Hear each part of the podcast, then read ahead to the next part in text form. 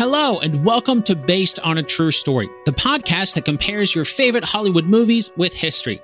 On today's episode, we're going to learn about Just Mercy. As of this recording, Just Mercy was released just last year, in 2019. Starring Jamie Foxx, Michael B. Jordan, and Brie Larson, the movie tells the story of civil rights defense attorney Bryan Stevenson as he tries to free a wrongly condemned prisoner from death row. With that in mind, I think now is a good time to point out that we will be talking about a true crime case on this episode that involves some possible trigger words like rape, murder, and racism. So consider this your warning before going further. To help me separate fact from fiction in the movie, I'm excited to be joined by Erica Kelly. Erica is the producer and host of the super popular Southern Fried True Crime podcast, which you can find over at southernfriedtruecrime.com. Before we chat with Erica, though, let's set up our game two truths and a lie. If you're new to the show, here's how this little game works. I'm about to say three things. Two of them are true, and that means one of them is a lie. Are you ready? Okay, here they are. Number one, Walter McMillian's initial arrest was not for the murder of Rhonda Morrison. Number two, because of the tight deadline, Bryan Stevenson focused only on Walter's case to get him freed. Number three, the case against Walter claimed he kidnapped someone who then waited for him while Walter went to commit murder. Got him? Okay, now as you're listening to our story today, your challenge is to find the two facts scattered somewhere throughout the episode, and then by a simple process of elimination, you'll know which one is a lie. And of course, we'll do a recap at the end of the episode to see how well you did.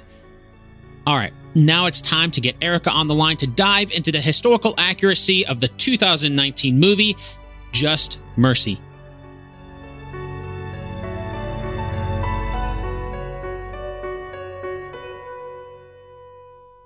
Let's start by setting up the case according to the movie. It's 1987 in Monroe County, Alabama, and this is where we first see Jamie Foxx's character Walter McMillian as he's cutting down a tree. That evening, Walter is driving his truck down a lonely road when he's forced to stop at a police roadblock. Walter stops his truck, turns off the radio, and spreads his hand on the steering wheel as an officer approaches his window. And after a brief exchange where the officer tells him it's not necessary to see his license, he doesn't even need to know what his ID is there. He calls him Johnny D.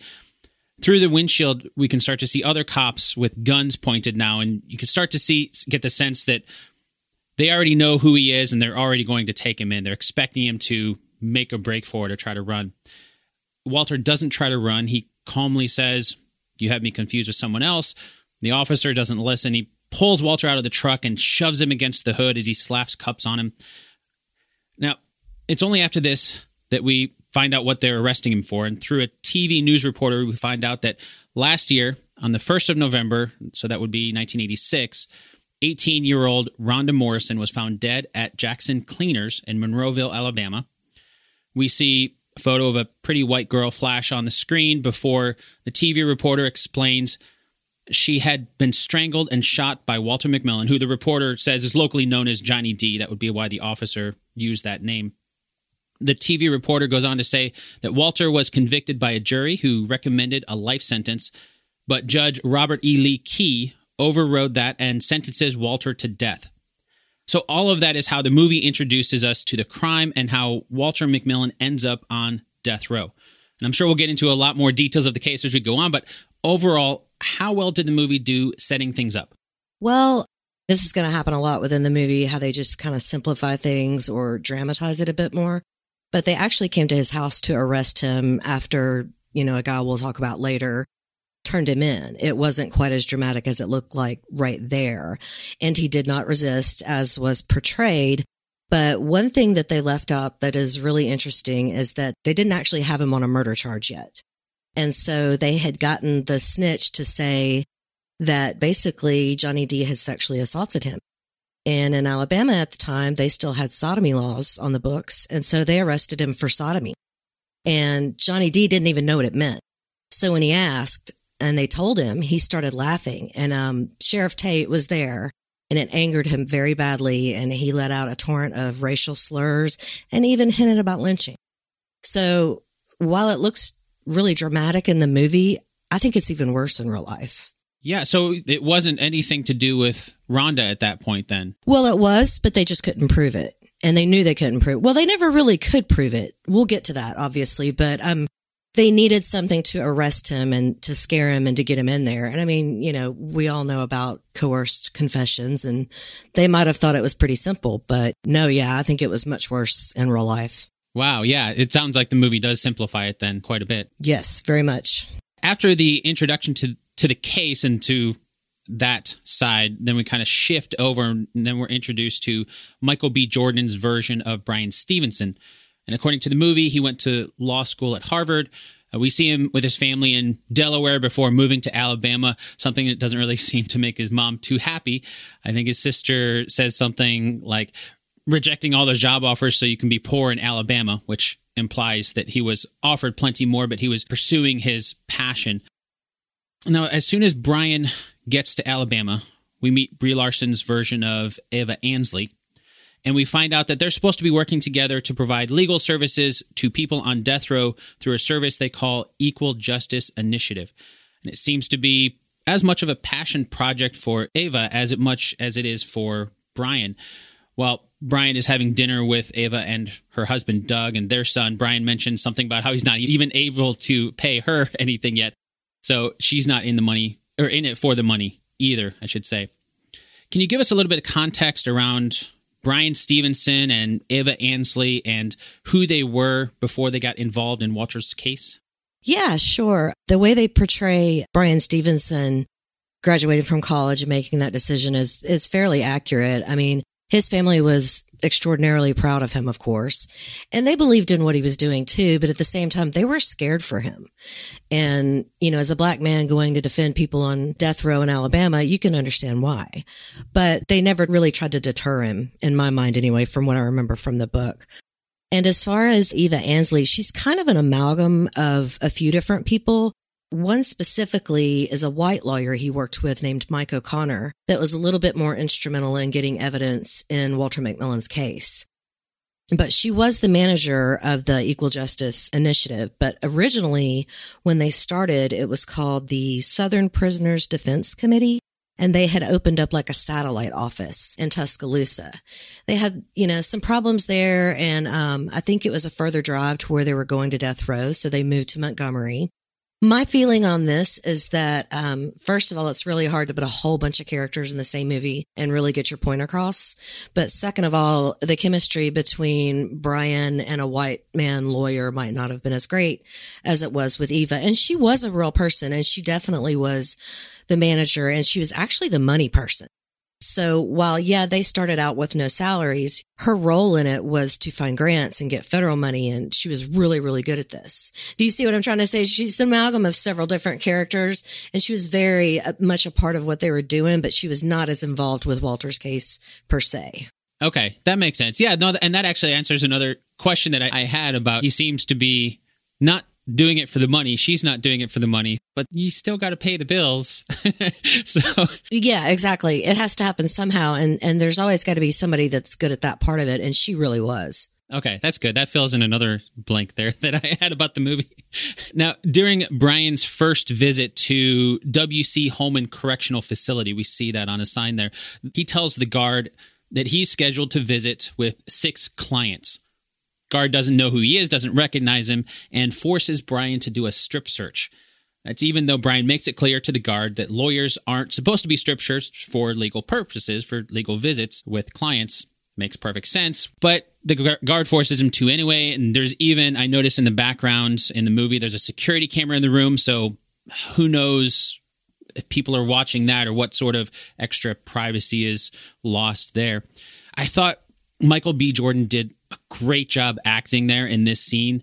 You can tell he's both defiant against the guards as he's being told to strip, and but then after the guard leaves, you can tell that the experience was one that traumatized him, and just just from the emotions that you can see on his face, I thought he did a great job there. But did that really happen? Yes, yes, it absolutely did.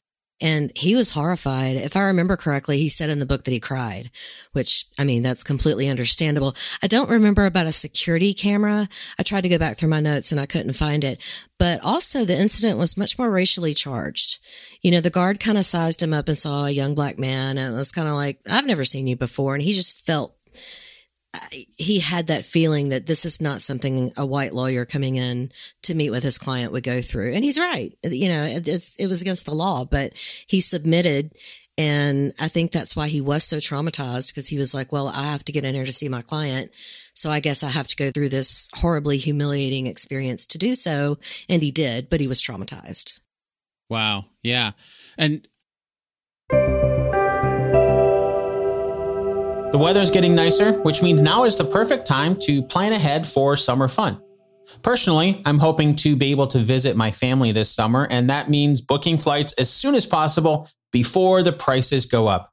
And now you can help ensure your money is there when you need it with today's sponsor, EarnIn.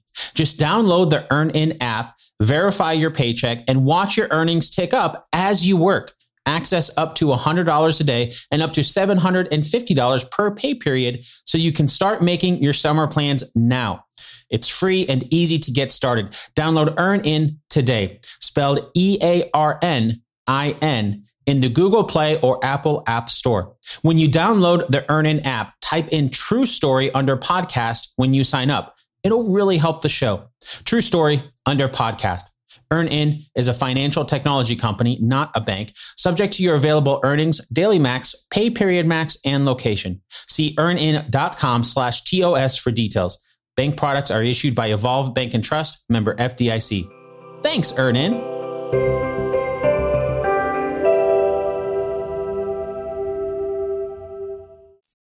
Look, Bumble knows you're exhausted by dating. All the must not take yourself too seriously and 6 1 since that matters. And what do I even say other than hey? well, that's why they're introducing an all new Bumble with exciting features to make compatibility easier, starting the chat better, and dating safer. They've changed, so you don't have to. Download the new Bumble now. I would assume then that he was not with the other guy that wasn't in the movie at all that was part of the amalgamation for for Ava at that point. So he would probably would have still been alone. Yes, he was alone and he often went alone. Like I said, this movie is, oh, I don't know if I've said this yet. This movie is mainly based on Bryan Stevenson's book. There is another book, and we can talk about that a little bit later. I have more notes on that that goes further into the investigation, into where the, the white lawyer played into it. But for the most part, Brian was on a weekly basis seeing people in death row. So it was kind of, an, this was kind of unusual. He just hadn't met with Walter this time, I guess, and he got the wrong guard on the wrong day. Yeah, well, it certainly sounds like, and I can definitely see how that would be a traumatizing experience and also illegal on top of it. And he's a lawyer, so yeah, like, yeah, very illegal. The movie never tells us how Brian chose the six clients that he met that day, but we do see that Walter is one of them. That's how they first meet and how the movie introduces the two of them meeting. We get the sense, or at least I got the sense watching the movie, that Walter is essentially given up. Apparently, he had a lawyer before, said, everything would be okay. But then Walter was given the death sentence. And then when money ran out, the lawyer left. They've applied for a retrial. That was denied. And Walter makes the point that there's been zero cases of anyone being freed from Alabama's death row. Even though Walter doesn't believe Bryan can do anything for him at this point, that's really when Bryan starts digging into Walter's case. Now, do we really know how Bryan ended up working on Walter's case? Was it something random, or was there something about it that made Brian pick Walter as one of the six that we saw, or one of the people that he saw that day? Well, I'll tell you a little bit about his process. The way he chose clients in the order that he did was he basically went by who was supposed to be executed next. You know, he, he tried to, to go for cases that were the most urgent. And in Walter's case, um, I think he happened to just meet him when he was there to meet other people and was just struck by his attitude. He was a very nice, polite man and he sat down to talk to him, I think while he was waiting with somebody else, if I remember correctly, but he 100% believed him from the moment he talked to him, he was really moved by it and decided to dig a little further and got his trial transcript and was just horrified at the lack of evidence. But yeah, that's Brian's whole process was to and I mean, you know, there were so many people begging for his help. This man probably worked seven days a week. It's, it's incredible what he did because so many people needed his help and it was all urgent. In Walter's case, he was about to run out on his time for appeal. And after that, it was for one certain pleading. I'm not sure. Again, I'm not a lawyer. I researched them, but he was running out of a time out of time for the next appeal in the process. And if he didn't do it, it could have been shut down. And so that's why he decided to jump on it immediately. So there was some urgency to it, even if it wasn't his date coming up for being executed, but there was still urgency to it there. Right. And if you think about it, it's smart getting in on it that early. He might have been able to stop it before Walter got so close. Yeah, definitely. Yeah, for sure. And I tend to call him Walter instead of Johnny D because I found it confusing in the book. His son's name was actually also Johnny D. So I called him Walter in my episode and I'll keep doing that, but not mean to through this. No, no, you're fine. I try to call him Walter just because I, I they had said that Johnny D was a nickname, and there's a few times where I, will I'll probably mention it because they that's the way they refer to it in the movie. But yeah, Walter and Johnny D, same person as far as the movie is concerned. Yep, exactly. you alluded to this earlier, but there's a scene in the movie where Brian is going through all the notes and he explains to Ava why he thinks Walter is innocent. Brian tells her the state's entirely based the case on the statement of one witness, a man named Ralph Myers. Myers himself got 30 years for a different murder. He was on trial for that murder when he gave his testimony against Walter. His statement said Johnny D, or uh, Walter, approached him at a car wash and at gunpoint forced Myers to drive him to Jackson Cleaners. The reason he said Johnny D forced Myers to drive was because Johnny D's arm hurt. Then they get to Jackson Cleaners. Johnny D tells Myers to wait outside in the truck while he goes inside, and he does. This is something that I think was again Michael B. Jordan's acting did a great job of really emphasizing this that he does. He apparently, according to this testimony, the kidnapped waited for the kidnapper in the truck. He doesn't try to run or go to the police, but he then he goes he drives to a liquor store to get some cigarettes and then drives back to where you know apparently this guy had kidnapped him for Johnny D and that's when he heard the gunshots inside. So I mean right away I'm not a lawyer either, but there's something strange here going on. He continues on, Brian is explaining this and Myers goes inside and that's when he sees Rhonda Morrison's body lying on the ground face up. Johnny D is holding a gun over her and some other white guy who he claimed was quote unquote in charge. That's how it's described in the in the movie. But no one ever tried to look for that other person. The only other witness that they had was a young black man named Bill Hooks, who said that he saw Johnny D's truck leaving the cleaners around the time of the murder. And that's how the movie explains the testimony that the state used to sentence Walter McMillian to death for the murder of Rhonda Morrison. After hearing this in the movie, Ava outlines the case. Basically, an 18 year old white girl is murdered in broad daylight. For almost a year, the sheriff can't solve it until some guy who is charged with a different murder says he can tell him who murdered Rhonda in exchange for a shorter sentence. And the guy who he says did it happens to be a poor black man who no one else will think twice about. And again, I'm not a lawyer, but none of this really seems very convincing, especially, uh, I mean, that part where he drives him to the cleaners and then just goes somewhere else to pick up, you know, run an errand and then come back. Like if you got kidnapped. Yeah. Really?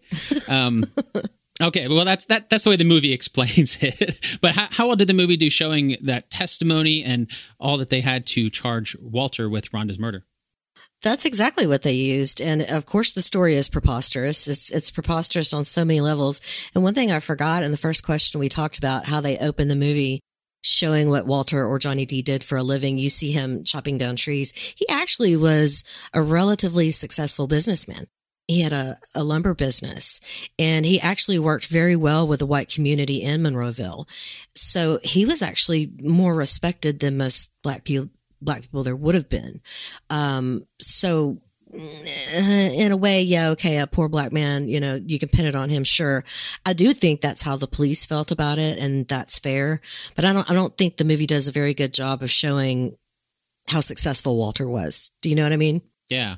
But it's absolutely true that Ralph's testimony was completely preposterous, and Bill Hooks as you'll find out, was a well known criminal informant who often lied for many things. At one point, there was about a $16,000 reward for information in Rhonda's murder. And there's no indication that Bill Hooks ever was able to collect this. However, he was able to get one of his own fines refunded for his testimony. So in a way, he was bribed. It wasn't $16,000, but $1,000 to a criminal informant is a lot of money. What about they were talking about? I think it was Ava that was uh, kind of outlining it there, where mentioned that Myers was charged with something else, and then he got a shorter sentence in exchange for this. So uh, again, it's similar concept of not necessarily you know a huge cash transaction, but you're getting something in exchange. Well, and I can kind of explain that too. It's interesting because the murder that Ralph was implicated in was for a poor white woman whose case did not get as much attention as Rhonda's. But it was solved fairly quickly because it involved drugs and drug informants, and that's how they got Ralph Myers fairly quickly. In a roundabout way, it sounds really strange.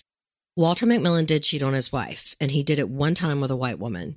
Well, this white woman when Walter broke up with her, started seeing Ralph Myers and he got her addicted to many drugs and there were lots of problems. And basically, when he was looking down a life sentence for this murder that he was implicated in, he started thinking about Rhonda Morrison's murder and who could he possibly lay it on? And he knew that his girlfriend had been involved with this black man. And, you know, that was really the only stain on Walter's reputation in the town. As I said, he had been a very respected businessman. But this was the 1980s, and black men did not date white women in the deep south like that without putting a target on their back. So that played a lot into it. And Ralph was very, very short sighted because he thought, sure, I'll get an exchange, you know, a lesser sentence in this other woman's murder, not thinking that he would also be charged in Rhonda's the way he was. But, uh, you know, you can get way into Ralph Myers. He had a lot of developmental issues and he had PTSD and he was very easily manipulated. You, you could put it that way. Yeah, and I do know that they mentioned the affair at some point in the movie, but I don't ever remember them connecting to Ralph Myers that way. So it's very interesting that that may have been the connection between them and why he was why Walter was charged. Hmm. It was. That's how Ralph even knew about Walter.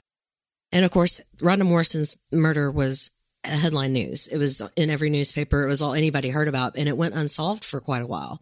So he knew that, you know, hey, if I mention her name and throw up this guy I know, and of course, if you think about it, it's his girlfriend's ex boyfriend. There might have even been a certain level of jealousy. Yeah, that's true. Yeah. Wow. Yeah. That's a, that's a fascinating connection that I never got from watching the movie. yeah, it's definitely left out. but that movie was two hour and 15 minutes. So, you know, uh, they, they did have to skip some stuff. Sure. And I mean, yeah, you have that for every movie. I'm very familiar with that. Cutting a lot of stuff out, that's for sure.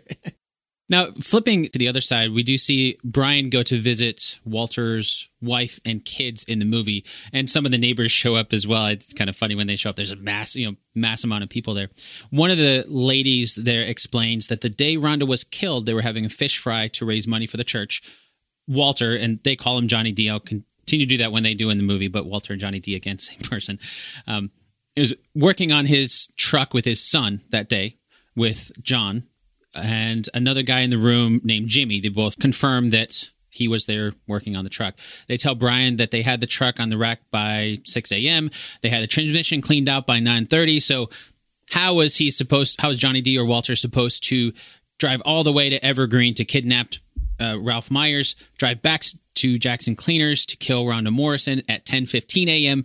in a truck that doesn't have transmission? That's a fair question.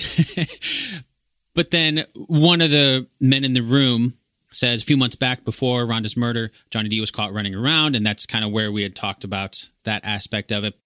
They don't really mention the Ralph Myers, like I just uh, said, but they do start talking about how some more stories started flying about Johnny D. You know, once they figured out that he had cheated on his wife. You know, he's a cheat, he's a drug dealer, he's head of Dixie Mafia. There's all these things that start coming around. So by the time someone started calling him a murder, that was just another story that started flying around and no one ever really thought twice about it.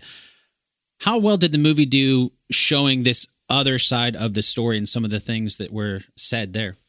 This is another one that I kind of have a bit of a problem with. Everybody that was at the house that day was a complete support of Walter or Johnny D. And if I remember correctly, his son wasn't actually working with him on the truck, but the Jimmy guy was. But the point is, yes, Walter had been caught running around with a white woman. There were rumors about that. Where this other stuff comes in about him being a drug dealer and the head of the Dixie Mafia actually came from Sheriff Tate straight to Bryan Stevenson. When he found out that he was taking up his case, he called and basically threatened him and was kind of trying to strong arm him to not take the case and said basically you know son don't you understand this man's a drug dealer and how dangerous it could be that you know the dixie mafia is involved and as far as i've ever known the dixie mafia which i actually just did a case on is basically white rednecks so i don't understand how walter mcmillian would fit into that but you know so I guess that's kind of part of my problem. We get a little bit more into Sheriff Tate later because I don't think they portray him as such the racist that, that this man was. He was horrible. But that's where that came from. And I guess they needed a way to explain those rumors or explain why Brian would have heard that without having a whole other scene with the sheriff. And, and it was a phone call too, so it wouldn't be a very good dramatic scene unless they redid the whole thing. That makes sense. But I mean, it does, they do throw some of those things in there. And so it sounds like those were things that I'm sure if, if, if Tate told Brian, then he probably would have told other people and started to, maybe I'm just assuming there, but Yes. And it's definitely in Brian's book. Yeah. I read his book and I read portions of the other one, but it's definitely in Brian's book. Okay. One thing we mentioned earlier was uh, Bill Hook, one of the witnesses, and one of the two witness statements that they had. He said that he saw Johnny D's truck leaving the cleaners that morning. Well, Brian meets with a guy named Darnell Houston who says he knows Bill Hook made the whole thing up because Darnell works with Bill, the same place, and they were working together cleaning the head gasket of a Camaro, pretty specific there, uh, from 8 a.m. until lunch that day. And When Brian asks why Bill would lie, the reply was that he cut a deal with the cops, and you kind of alluded to that earlier. They had locked him up for burglary, and the day that he gave his statement, all of a sudden he was set free, all charges dropped. And he was refunded his fine. One more thing. And he was refunded his fine. They didn't mention that part in the movie. Yeah. Yeah. but then using this, they use Darnell's statement. Brian starts to say, well, we can use that to file a motion to reopen Walter's case. And finally, Walter gives the okay for a retrial with Darnell's statement. How much of that happened? That whole thing is true. And we can get more into a little bit what happened with Darnell. I think your next question deals with that too. But yeah, that absolutely gave him some more hope that he knew everybody was lying that that testified against him. There was only three or four people I think that actually testi- testified against him at trial, and they were all people that were just making things up. Bill Hooks being the main one, saying, you know, that he saw his truck leaving the cleaners. And with Darnell coming forward, the big implication about this is that Darnell had actually told Walter's first lawyers in his original case. And they made a motion about it to deny him as a witness, and the judge denied it. So basically, they knew that this man was a liar from the first trial. Oh wow! Oh, try to uh, try to strike Bill Hook from being. Yeah, in the very first trial, they tried to have him stricken as a witness, basically, because he was a liar. And they had Darnell's testimony, and the judge denied it. They they said no, and they let him testify anyway. Uh, okay, okay. I, no, I thought you were saying try to strike Darnell, and I was okay. No, okay. They ignored Darnell's deposition completely, basically. Wow. Did Brian know about that when Darnell started to confirm that or? No, actually, Darnell contacted him when he found out he was working on Walter's case. It had always bothered him. You know, he, he never liked it. He had always, he liked Walter. He knew him in the community and he knew that he had been set up and he knew that he had gone to the lawyers in the first trial and that it wasn't allowed in. So, you know, the minute he found out there was a good lawyer working on the appeal, he went straight to him. Heading back to the movie, the movie shows a lot of attempts to undermine the case that seem highly illegal. We've kind of touched briefly on, on some of these. Darnell Houston is arrested for perjury because of his statement. When Brian talks to Sheriff Tate and the DA about that, they shrug it off. It's not a big deal. Especially, they mention this since the court has denied the request for a retrial. At one point in the movie, Ava gets a call from someone claiming they put a bomb under her house. The cops come. Fortunately, they don't find anything, but it's clear that they're trying to get her to stop working with Walter or Johnny D. And they're using some very racist language in the movie. I'm not going to repeat that here, but it is something that is a consistent theme throughout. Brian himself gets pulled over by two cops who put a gun to his head before letting him go. All the while, they're not going to tell him why he got pulled over, but as viewers, when I was watching that, I mean, the just the way that they do it, you get the idea. You know what they're doing. They're trying to intimidate him. They want him off the case. They have no reason to pull him over whatsoever, but they're using their their force as their badge, essentially hiding behind their badge in order to try to get him to get off the case. So the idea that I got here was Brian and Ava were fighting against a lot more than just the case. They had to fight both sides. They had to fight people inside the justice system and outside of it that were trying to stop them from being involved in this case. How much of that is true? All of it. Well, in different ways. As far as Darnell Houston, as soon as he gave a deposition to Brian, before Brian had even filed it as a motion for appeal, he was arrested. And when he went furiously to Sheriff Tate and the DA, it was much more Machiavellian in real life. They basically threatened him. Anybody that tried to come forward and perjure themselves with giving false information about Rhonda Morrison's case would be held to the strictest whatever of the law. They would, you know, basically saying, we'll arrest anybody that tries to give a statement contradicting our case. It was very, again, strong arming him. And Brian was very passionate, as it shows in the movie, and argued against it. And Chapman did just kind of go, yeah, okay, well, we'll drop the charges against Darnell, but you should know we will prosecute anybody, basically. As far as like the bombings, it wasn't Eva's house. At that point, they did have a law office. Now, when Brian first got to Alabama, he did couch surf for a while.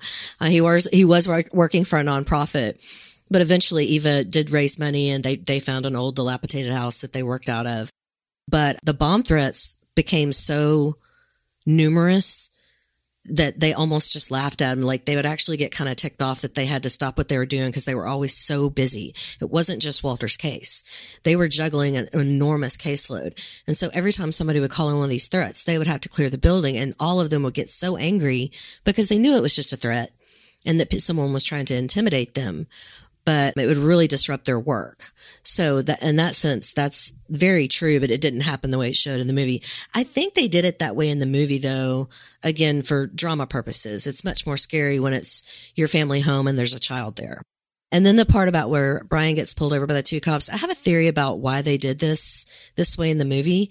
And it's because of the epidemic we have in this country with young black men being pulled over by cops for whatever reason and they'll make up a reason or, you know, I won't go too far into that. But what actually happened was Brian had rented his own apartment. He finally got enough money together with a roommate to rent an apartment in Atlanta. And I, I don't know how all that worked. This man traveled back and forth everywhere. It's crazy. That's a pretty big commute. I know. But um, he had gotten off of work and I, I, can't even remember. There was even a song playing. I can't remember what it was. But he was just sitting in his, tr- in his car, trying to chill, trying to let the day's angst ro- roll off of him and listening to music. And he saw these cops patrolling the neighborhood and he was like, oh, I better get out of my car. So as soon as he does, a cop, a cop walks up to him and is like, freeze, points a gun at him. And, you know, it does kind of go that way from there. Um, threatening him. They want to search his car. They search his person. It's, it's again, another really extremely humiliating and intimidating thing to do, but it really didn't have anything to do with his work. All they saw was a black guy in the wrong neighborhood because he and his roommate had thrown together in a nicer neighborhood in Atlanta. So they saw a black guy in basically a white neighborhood and was like, no, no, no, this is not right. And then they claimed that they were patrolling because they were looking for a burglary suspect which was pretty much BS. And Brian was very, very angry about it. And he, he remembers going in and just, you know, he couldn't let it go and was telling his roommate, you know, they didn't even apologize. They let me go, but they didn't even apologize. And he took it so far as to file a complaint with the Atlanta Police Department, which of course was tossed. The policemen said that they were doing their jobs, that they had not acted improperly at all. So but I mean, to to Brian's credit, he followed through. He wasn't going to let it go. He did not like being pushed around. I love this guy, by the way, in case you can't tell. yeah, no, that's that. I mean, that's great, but it's that's interesting that it happened in Atlanta and not there in in Alabama. Yeah, it was not about intimidating for Walter's case. It was about a black man being in the wrong neighborhood, which racism is at the heart of this case anyway. So it's still, and, and I think that at the way they did it in that scene made it more pertinent to modern events, if that makes sense. Sure, and it does tie it to the case because otherwise you're going to start to have to explain why he was in Atlanta and start to, you know, pull all this in. And again, you know, you have to compress it down. It gets really complicated as far as a movie storyline is concerned. yeah, that makes it really complicated. now, you talked about this briefly, but there's a moment in the movie where Brian gets a hold of a tape where Ralph Myers tells Sheriff Tate he doesn't know who killed Rhonda Morrison. And this really starts to imply something about Sheriff Tate. Even beyond that, Myers tells Tate something to the effect of if you're asking me to frame an innocent man for murder, that just ain't something I'm willing to do. We find out later that statement was given on June 3rd. Then, three months later, Myers becomes the state's key witness in Walter's murder case when Brian t- talks to Ralph Myers about it, he tells Brian the story of how he was burned as a child. He has a fear of being burned. Myers was put on death row for a time and they put him closest to the execution room. And after someone named Ritter was executed, they put him there essentially like so they could smell the flesh burning and, you know, horrible, horrible things. The very next day, Myers called Tate saying, he'd say whatever he wanted. Myers gave a statement and was moved from death row to county lockup. And that would very heavily imply that Sheriff Tate was involved in all of this. Did that happen? 100%. It's interesting. Brian actually accidentally found the real confession. When they were handing everything over, they had to give him the tape of Ralph's story about Walter.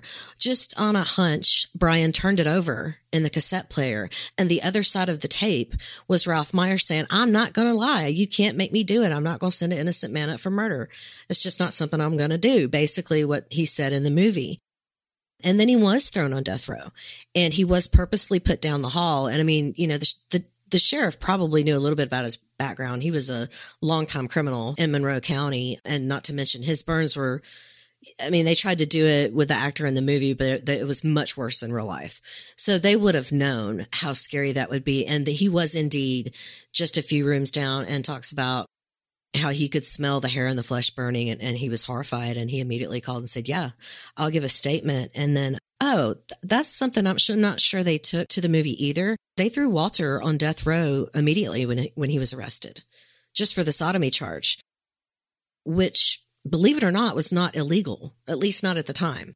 It's definitely an, an intimidation factor. You're scared to death. They think you'll confess once you they throw you in there and you'll get a lighter sentence because it's it's horrifying. But yeah, he sat on death row before he even went to trial. Oh wow. Yeah, I didn't realize you could do that. You could be sent to death row without ever being on trial. I was really unclear about it in the book and I remember even trying to look up case law. I understand now that I I, believe it's illegal, but at the time it wasn't. And Bryan Stevenson was he was floored. He couldn't believe that they had done that, that that that was allowed. But it was just another way that Sheriff Tate intimidated people that he wanted to manipulate. If he wanted you to confess, he will throw you on death row. That's that's insane. I was hoping that there would be some fiction in there. no, oh, I'm sorry. Actually, that's much much worse in real life. Almost the whole movie. So yeah. Wow. Wow. Well, according to the movie, on April 16th, 1992, they hold a hearing to see if Walter McMillian deserves a new trial. During that hearing, Brian calls Ralph Myers to the stand. When he asks Myers if the testimony that he gave against Walter was true, Myers initially says he doesn't remember. You can tell Myers is looking at Sheriff Tate. So Brian kind of shifts over, blocks the line of sight from Sheriff Tate, and he asks him again. And this time, Walter is looking right at Myers, and Myers looking right back at him, and Myers says, "No, sir, not at all." So one by one, Brian asks uh, Myers about his testimony. Did you see Mr. McMillian that day with Rhonda Morrison was murdered? No, sir. Did you drive his truck to Monroeville that day? No. Did you go into Jackson Cleaners and see Mr. McMillian standing over the body of Rhonda Morrison? Absolutely not. Then one month later, the judge issues his decisions. Things don't move very quickly in the courtroom. No, not at all. Um, saying that Myers perjured himself in front of the court during the hearing, and there was not enough evidence provided to give a retrial. So even after all of that, the judge essentially seems to just throw it out. Did Ralph Myers reverse his testimony against Walter McMillian at the hearing in April of 1992? And then the judge just decide to ignore it anyway? Yes. I'm not certain on the date of the hearing. Again, like I said in Brian's book, he's not as obsessed with dates and which one, but that did happen. And he did, in fact, stand between the line of sight of the judge and Ralph in order to get him to do the right thing. And the judge still ignored it. Wow. According to the movie, at least, there was more than just Myers there. They actually also had the police officer. Brian manages to track him down. I think they go to his house even to get him to talk on the stand. And the he was a former police officer, I should say. He was a police officer there. He was the first one on the scene in Rhonda's murder. He said he found Rhonda face down in the back, not face up near the register, like Meyer said in his testimony. But then when he said that he wasn't going to lie about it in court, that police officer was fired. So now he's a former police officer.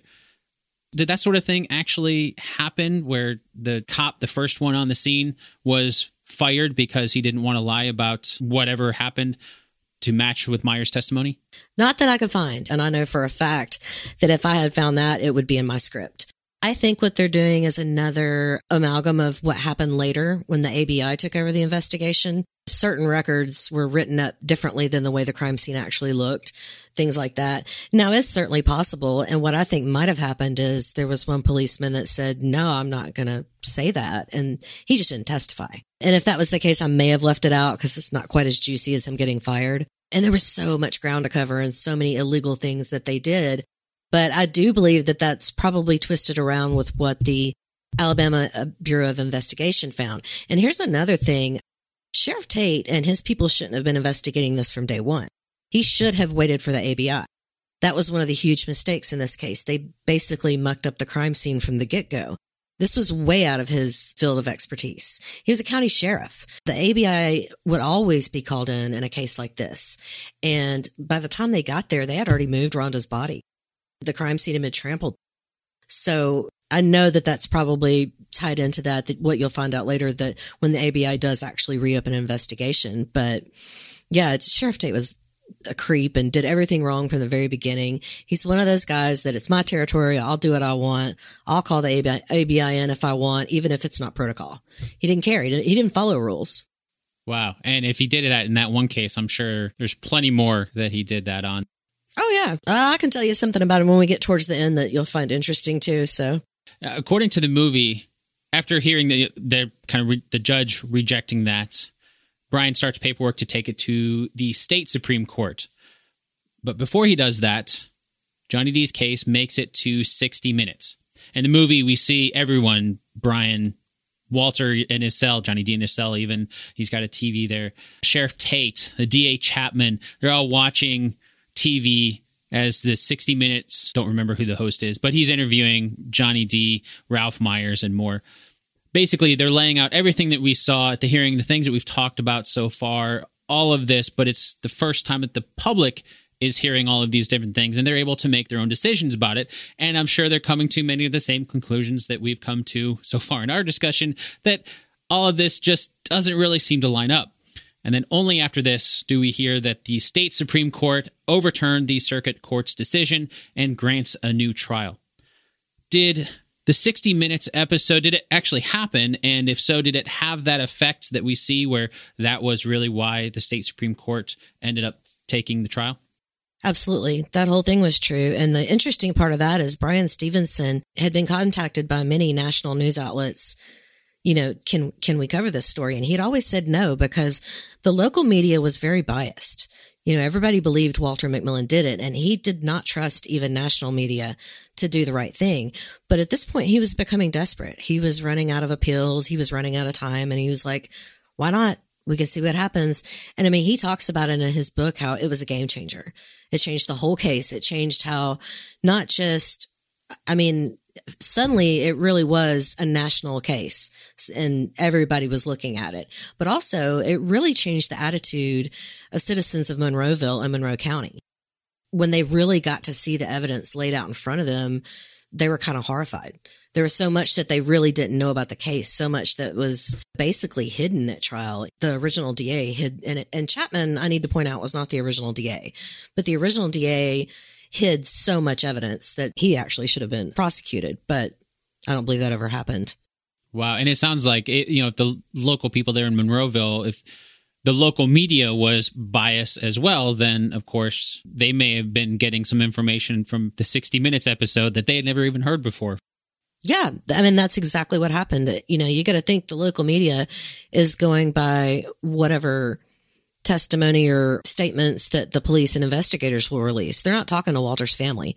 They're not talking to the black community. We're talking about the white media here. The black community was always behind Walter, 100%. You know, for one thing, they don't, I forget how many people they said saw him the day at the fish fry.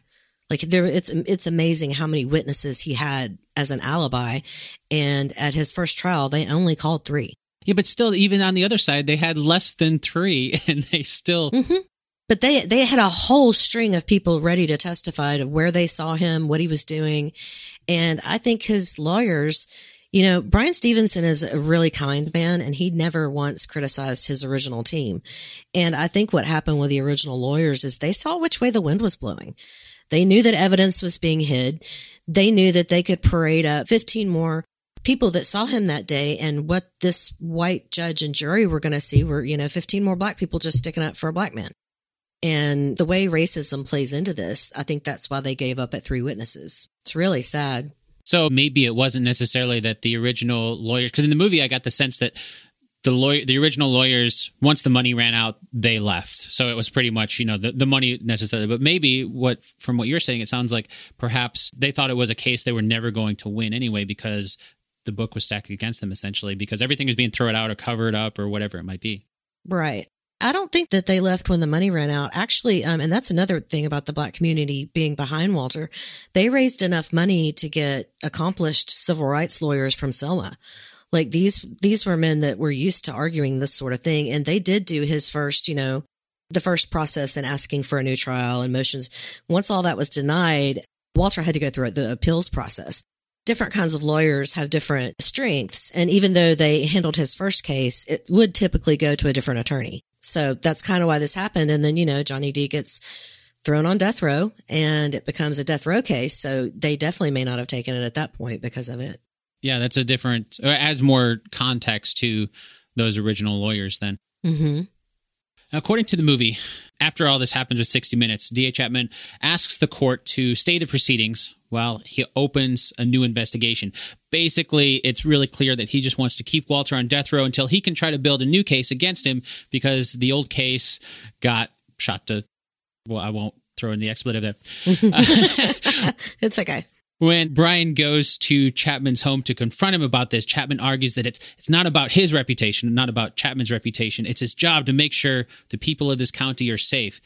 And Brian points out the flaw in this. He's what people? The ones from this neighborhood, or what about the black community that are still in this county that you took Johnny D from? Do you think they feel safe?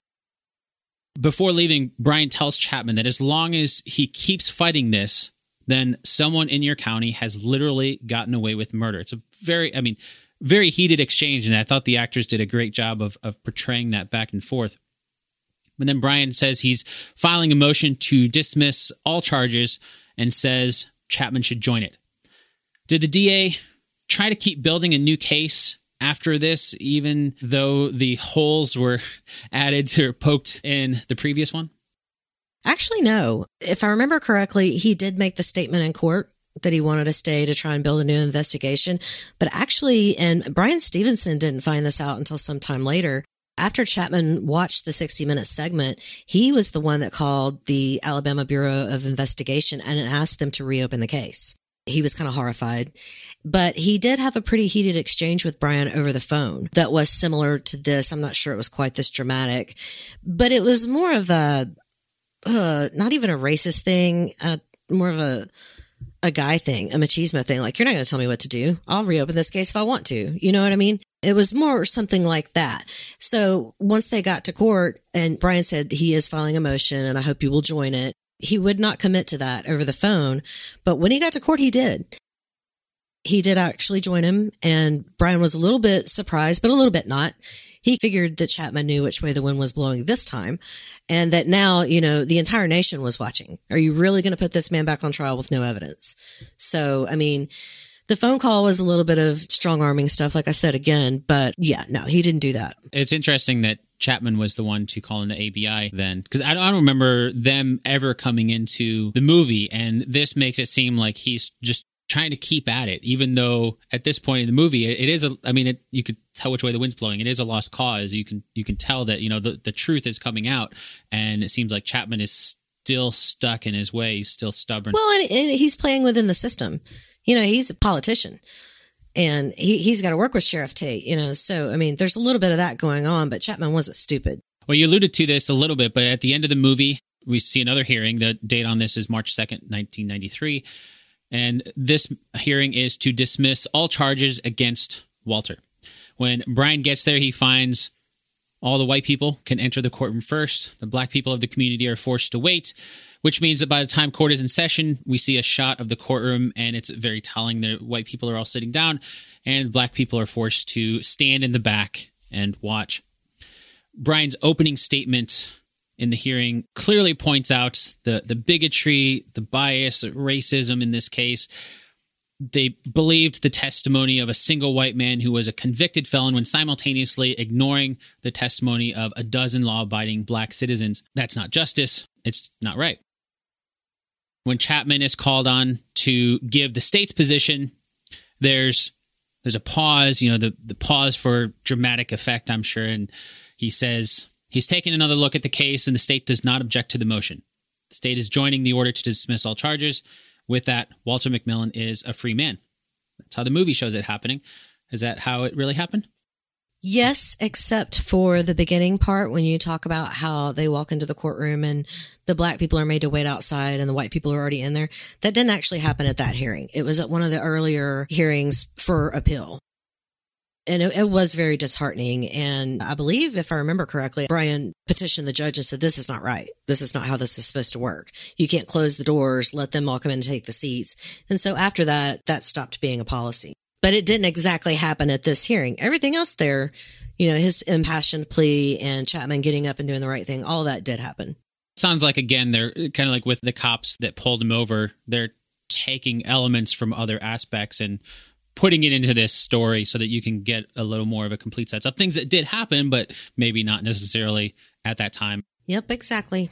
In the movie, we never really see after Walter gets off, he's free from the accusation of murdering Rhonda Morrison, but we never really find out who really did kill her. Do we know who actually killed her? Was were they ever caught?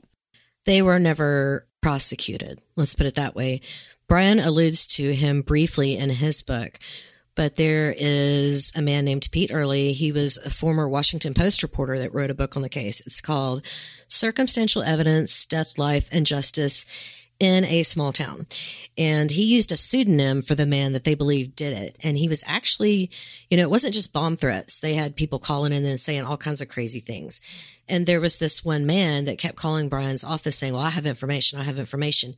And he did weirdly know details that he shouldn't have known a little bit too much. And again, Brian is not really in his book trying to solve the case as much as Pete Earley tried to in his book. So he goes much deeper into this. And it turns out this guy, and he used a pseudonym, both of them did, because obviously for legal reasons, the man was never prosecuted. Basically, the ABI told Monroe County to charge this man. They had that much evidence on him. They found out that he had harassed former girlfriends. He was known for making obscene calls. And he kind of told this long, rambling story and if anybody wants to listen to my episode on it, I cover the whole thing. But basically, he kind of gave a like a what if? What if this is what happened? What if, you know, this guy was just making obscene phone calls and I just went to go see her one day and things got out of hand? And it, it kind of made sense. But Monroe County refused to prosecute him.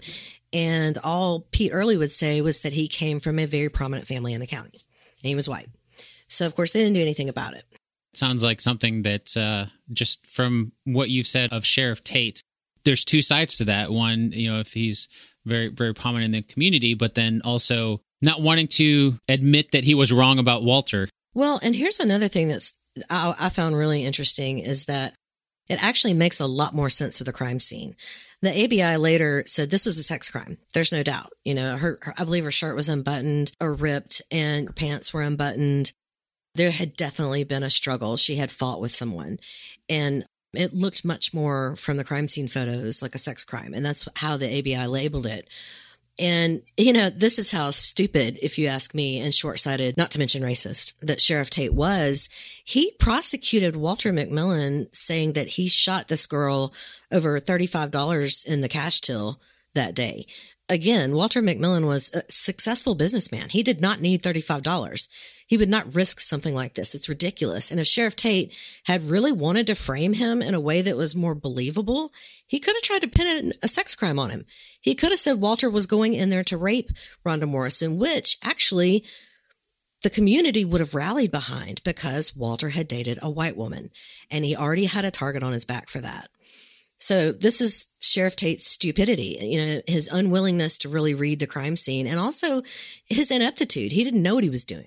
If he had let the ABI come in there and classify this for what it was, he might still have gone after Walter McMillian because they didn't have a suspect, but he would have done it for the right reason. At, le- at least it would have been treated as a sex crime. And it's odd to me that, you know, he's going to pick up he could have picked up anybody, but you know, he only got him because of Ralph Meyer. And Ralph Meyer had a personal thing with Walter because of his ex girlfriend. So it was really, really short sighted on his part and ignorant. Wow. Wow. It sounds like it. It almost makes me wonder what Sheriff Tate had against Walter, uh, other than you know just being racist. I don't know. It just sounds like he's he's just going after this guy for no reason. Yeah, I, I know for a fact he ticked him off pretty bad when they arrested him because Walter laughed. You know, you you don't you don't laugh at a white cop when you're a black man at that time. I, I don't know so much that you should do it now, but yeah, he he didn't appreciate that. And Walter laughed because he literally didn't know what sodomy meant and he couldn't believe that this is what he was being charged with. He was basically like, "Are you crazy?" And Sheriff Tate was very offended by that. You know, I think he dug in his heels right then and there. Okay. Okay. Yeah, and the movie doesn't mention any of that. No, you don't see this. You don't really see that much of Sheriff Tate. You don't get that feeling of what he is. Yeah, there's little bits here and there, but not nearly to what you've mentioned. Yeah, he was awful. Years later, he was actually caught. He embezzled the money that he was given by the state to feed prisoners. And this is another totally bizarre thing. It actually was not illegal. What he was doing was as long as everybody was given their three hots for the day, if there was any money left over, he was allowed to pocket it. And there became a huge investigation statewide to change the laws on this. He wasn't the only sheriff doing it. He did resign from office not long after it happened. Some people say in disgrace, but he went right back to his community. He, you know, I don't think he really resigned in disgrace, but that just kind of shows you the kind of person he was. Wow. So basically just pocketing money. Yeah. people's food money. Mm-hmm. Probably buying the cheapest crap he could to feed to prisoners that can't help themselves and then pocketing the rest of the state's money if all it is is a numbers game, you just got to check off the box that you've done this. Then, you know, what's the difference between I throw random numbers out there, you know, 10 bucks a meal versus 20 bucks a meal. Well, I'll do the cheaper one and pocket the extra. Wow. Yeah. That's crazy. Now, after researching the case and watching the movie, is there anything else about the way that the movie depicted something that really just stood out to you as being factually inaccurate? Yeah, I don't really mind the way that they used Eva as a character that kind of combined other characters that worked with Brian. The one thing that struck me, and it was it, the acting in this scene was incredible. And it was towards the end of the movie where his son starts shouting in court and he's taken down. And Walter and Brian are both pleading with him, stop, stop it. Do not resist. Don't do this. That didn't happen then. That happened at his first trial. Brian wasn't even there because in his first trial, the jury sentenced him to life in prison and the judge overrided it and gave him death. And that's when young Johnny D, Walter's son, freaked out in court and said, you're killing my father you don't have any evidence. And, you know, of course, Walter was pleading with him, son, hush, stop, stop. You know, I don't want you in a jail cell too. And it was, it was so tragic and horrifying. But again, they would have actually had to have shown bits of Walter's first trial. And that's not what this movie was about. So I get it, but that was a huge difference. And Brian really wasn't there on a part of that. Yeah. Say you were directing this movie. What's one thing that you would do differently? Maybe something they left out or something they put in that they shouldn't have? Uh, what would that be? You know, I think it's the true crime podcaster in me, but Rhonda Morrison is completely forgotten. They don't go into the crime at all. They don't go into the investigation. I don't think they ever mentioned in the movie the possibility that it was actually a sex crime. I don't know that they could have done an entire reenaction of what really happened that day because the whole movie, you're supposed to be hearing it from Ralph Myers' point of view. Walter was never even there, so he didn't know what happened. But I guess if there was one thing I wish that they did would be that they somehow did Rhonda better. You know what I mean? That they highlighted her case a little bit and what, what they had gotten wrong. Again, I kind of understand why they did it. And to be fair, the book, I mean, the movie is based on Bryan Stevenson's book.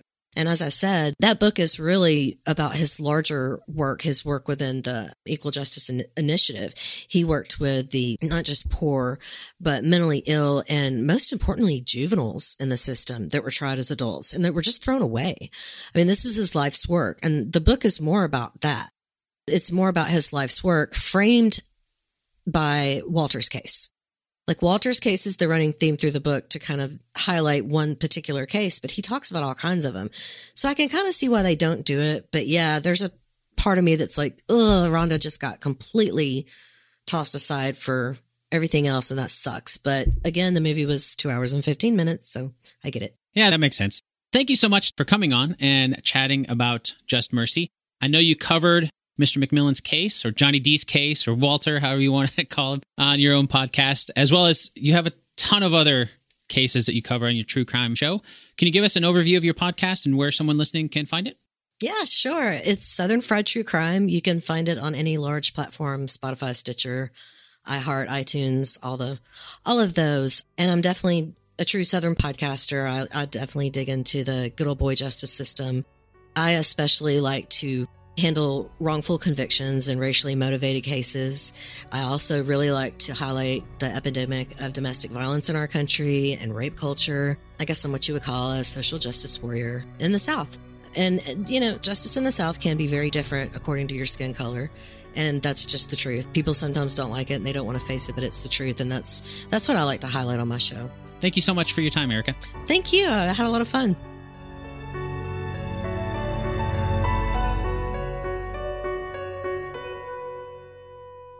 This episode of Based on a True Story was produced by me, Dan Lefebvre.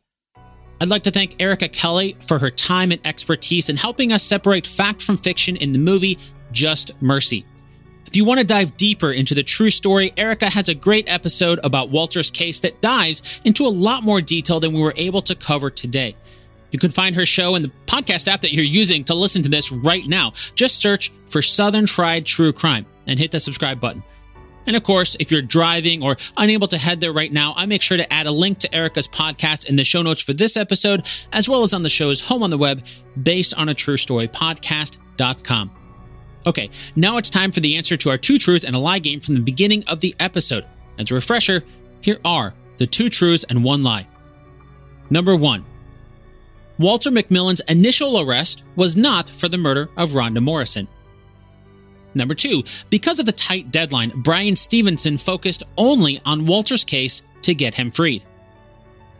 Number three, the case against Walter claimed he kidnapped someone who then waited for him while Walter went to commit murder. Did you find out which one is a lie? Let's start with number one. Walter McMillian's initial arrest was not for the murder of Rhonda Morrison. That is true. As Erica explained, Walter was originally arrested for sodomy. It wasn't until later that they officially tried him with Rhonda's murder. Next is number two. Because of the tight deadline, Bryan Stevenson focused only on Walter's case to get him freed. That is, that's the lie. Erica explained that Brian and his team's process for picking cases usually had to do with those who were set to be executed first, so he was always working on a tight deadline. So Walter's case wasn't the only one that they were working on at the same time. And the movie alludes to this, but it doesn't really spend a lot of time focusing on those other cases. And that makes sense because that would start to confuse the overall storyline quite a bit as far as a movie is concerned.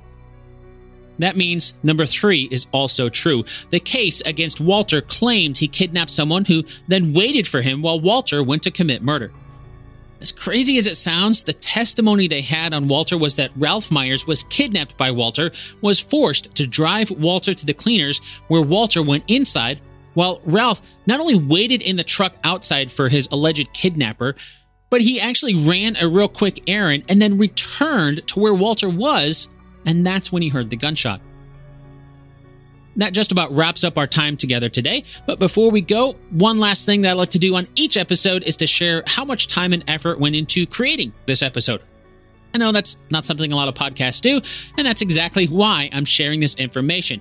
If there's one thing that's surprising to most people who are new to podcasting or have never created a podcast before, it's just how much time goes into creating them. This hour or so that we've been together it takes a lot more than an hour to create this hour of audio. So I just figure if you find out more about how much time and money goes into creating a podcast like mine, then maybe you'll start to appreciate all those podcasts you listen to for free just a little bit more. With that said, today's episode took a total of 25 hours to create and cost $21.14 in out of pocket expenses. And as I always do, I want to make it clear that time and cost is only my time for this one episode. So it does not include the countless hours of my guest time researching the subject matter we talked about, nor does it include any of my costs outside this one episode. For example, the cost of my microphone, the cables, the computer I'm recording this into, and so on. It also doesn't account for any of the time outside of writing, researching, and producing this one episode. For example, the time it takes to hook up my microphone to the computer to get it all working. And all of that time that it takes, quite honestly, could be spent doing something else to help put food on the table and pay the bills. So if you enjoyed today's episode, I hope you'll consider helping support the next episode over at basedonatruestorypodcast.com slash support. And as a bonus, you'll get access to hours of exclusive content on the producer's feed. Right now, there are 50 minisodes over there covering a different fictional movie each time and the way that they use real history or events to make them seem more realistic. For example, in the last minisode, we just kicked off the Indiana Jones series of movies as we took a look at some of the very real historical references the filmmakers used in Raiders of the Lost Ark. And we'll be looking at the rest of the franchise in the coming weeks. There are hours and hours of bonus content available immediately and plenty more planned and in the works, all just as a way of saying thank you for helping me keep the lights on here at Base on a True Story. Once again, you can find out how to support the show over at basedonatruestorypodcast.com slash support. In the meantime, if you'd like to add to the story today, hop on to the Based on a True Story Facebook group, or you can reach out to me directly on Twitter, where I'm at Dan Lefebvre. That's D A N L E F E B. And if social media isn't your thing, you can shoot me a good old fashioned email at dan at basedonatruestorypodcast.com. Until next time, thanks so much for listening, and I'll chat with you again really soon.